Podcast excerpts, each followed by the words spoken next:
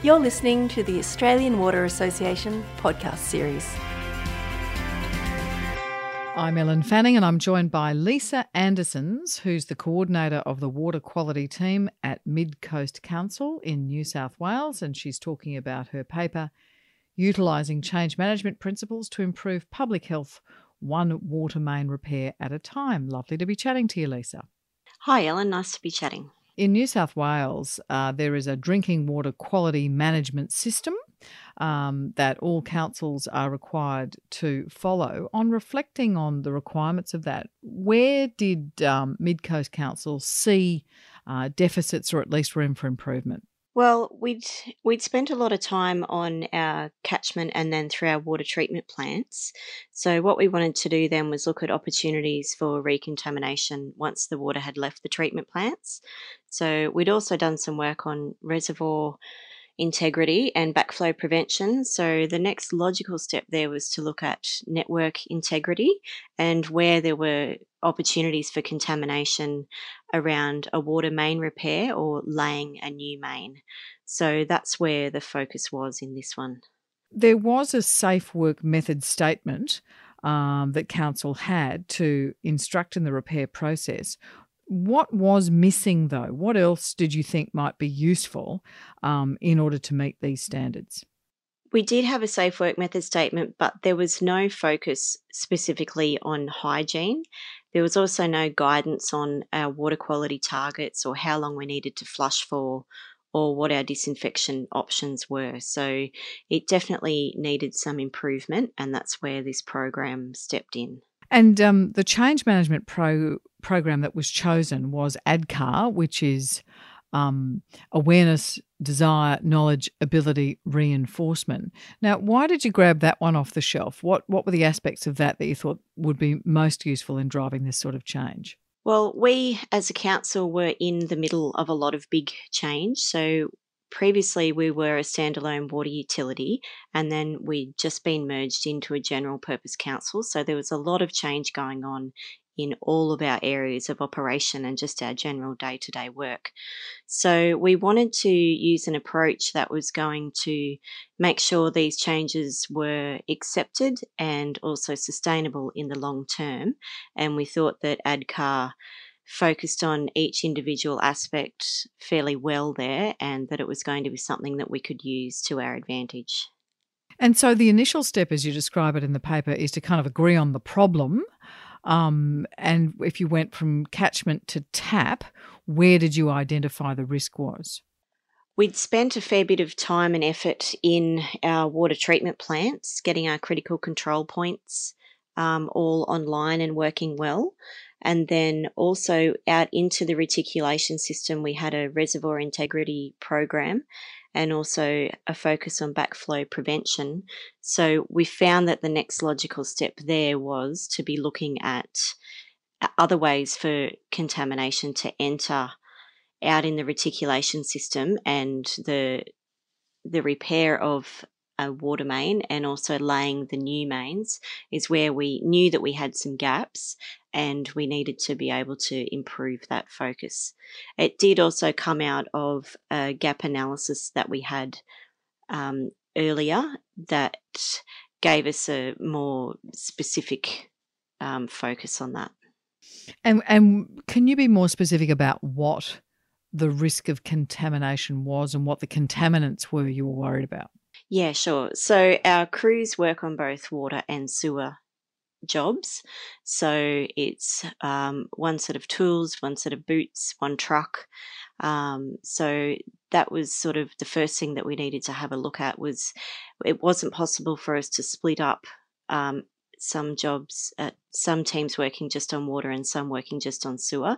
So we needed to come up with a way of how we could um, stop the cross contamination from sewer to water. So if your team had just been at a sewer job and then you were going to a water job, what are some of the things that you need to think about um, with a hygiene focus to stop that cross contamination? So cleaning of tools, um, changing your boots if appropriate um, putting on any protective gear that you may need, and just generally making sure that all of your the tools and the trucks and everything are kept in a condition that is going to promote that hygiene to make sure that we don't have that cross contamination between sewer and water.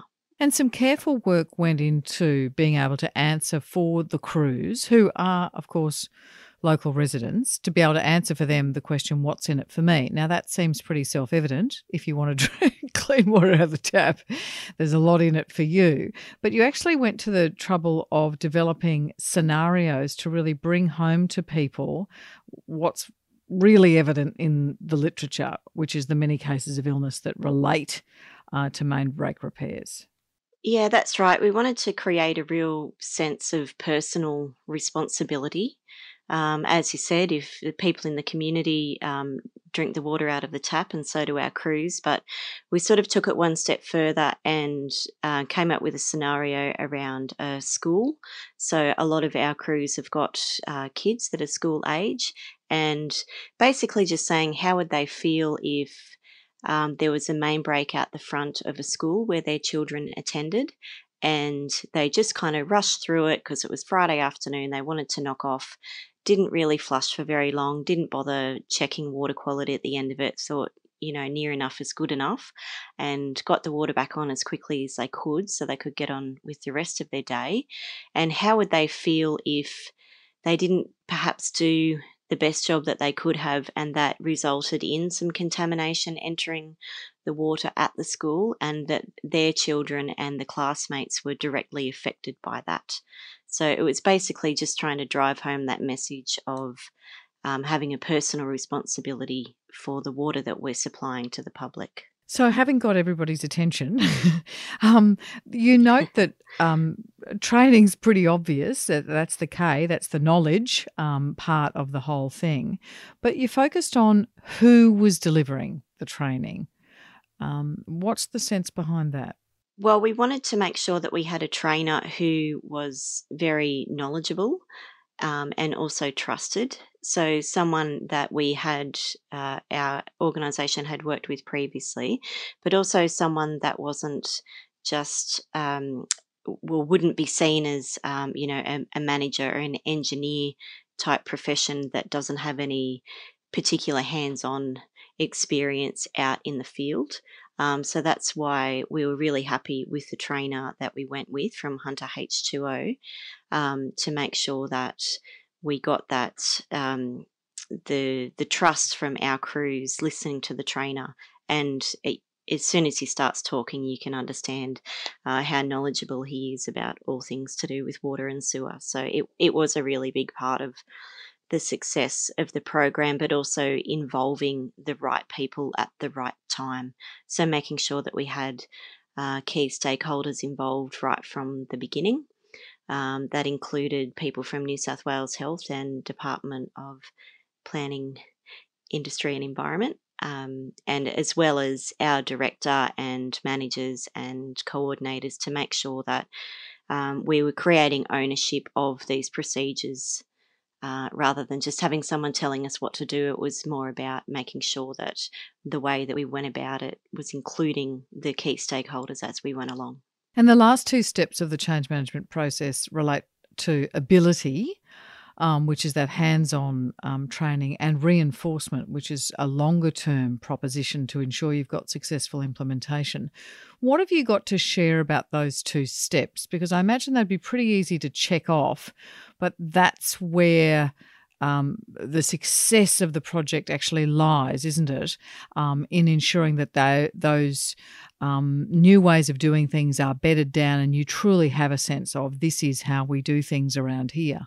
Yeah, that's right. So, with ability, we wanted to make sure that we were going to be developing the ability to be able to participate in these activities long term.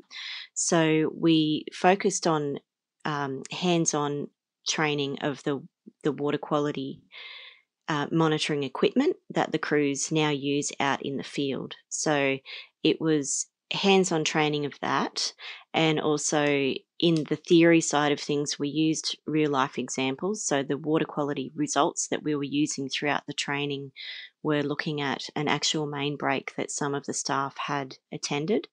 Uh, so it made it a bit more um, practical for them as well.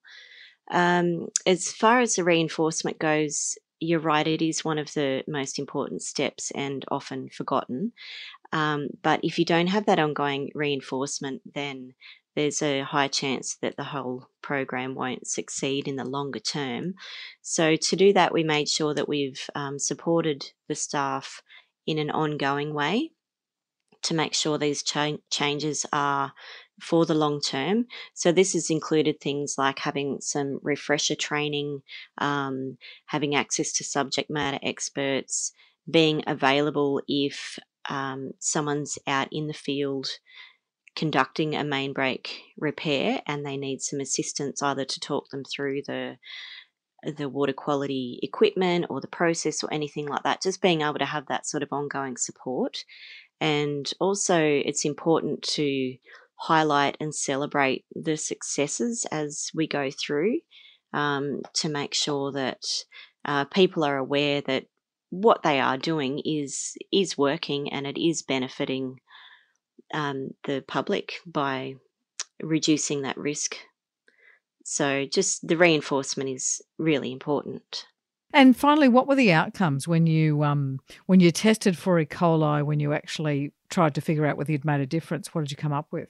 Well, I'm happy to say that every single test that we've done um, after the new processes have been in place around the water main repairs have come up clear. So there's been no E. coli detected on any of the samples that have been collected after that process was done. So we're we're pretty happy with that outcome. That's fantastic. And so, I mean, any key advice you have, and maybe a particular set of learnings that you came away with about how to induce that sort of enthusiastic change? Yeah, we needed to make sure that we involved the right people at the right time. So that was creating an ownership of these procedures. And it was important that we had support from management right from the beginning. So when we were asked throughout the training, you know, these procedures are going to take a bit longer than what we're used to, is management aware of that? Management were actually in the room and saying, yes, not only are we aware of that, but we are really supportive of these new procedures. Um, and you can't underestimate the importance of change management drivers. So, there were a couple of people in particular throughout the project that really supported the staff all the way through. And that um, that can't be underestimated. How important that is to be able to engage the staff and um, and support them all the way through. Um, we did obviously come up with some against some challenges, so we needed to listen to what the the concerns were and come up with some really practical solutions um, to alleviate those concerns. Um, and I guess to finish is the the reinforcement. You really need to be able to keep supporting the staff, um, keep checking to see that the procedures are working, and give that feedback to the staff to make sure that they understand um, how well things are going and celebrate the successes along the way. Lovely. Thank you so much for telling us about that. That seems like an amazing um, transformation and a wonderful um, team building experience and an experience in um, a sort of a secondary experience, wasn't it, in getting people to understand and value um, the contribution that they make to a community um, within a within a water utility. Yes, it was. So it was not just about the actual project and and the water hygiene side of it, but also the way that we manage change in in this environment that we find ourselves in. Lisa Andersons is the coordinator of the water quality team at Mid Coast Council. Thanks so much for speaking with me. You're welcome. Thank you, Ellen.